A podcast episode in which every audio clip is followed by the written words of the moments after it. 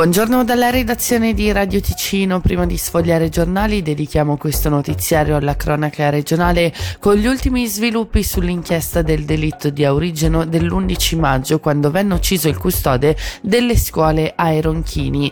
La polizia ha arrestato ieri anche una donna, una 33enne, che lavorava nel negozio di telefonia di proprietà dell'omicida e che avrebbe funto da tramite fra il 42enne che uccise la vittima e chi gli fornì la pistola. La donna è accusata di complicità in assassinio. Ferite serie per un uomo caduto ieri da un monopattino elettrico sul lungolago di Locarno è stato trasportato al pronto soccorso dai soccorritori del Salva dopo le prime cure prestate sul posto.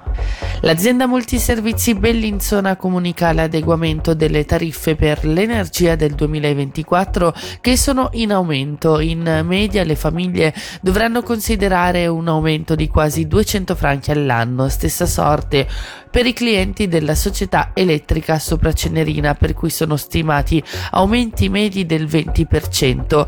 Per la clientela di Bassa Mesolcina e Calanca l'aumento sarà invece del 10%. E infine la mete oggi è abbastanza soleggiato nonostante qualche annuvolamento mattutino sul Ticino centrale e meridionale a basse quote temperature massime a 25 gradi.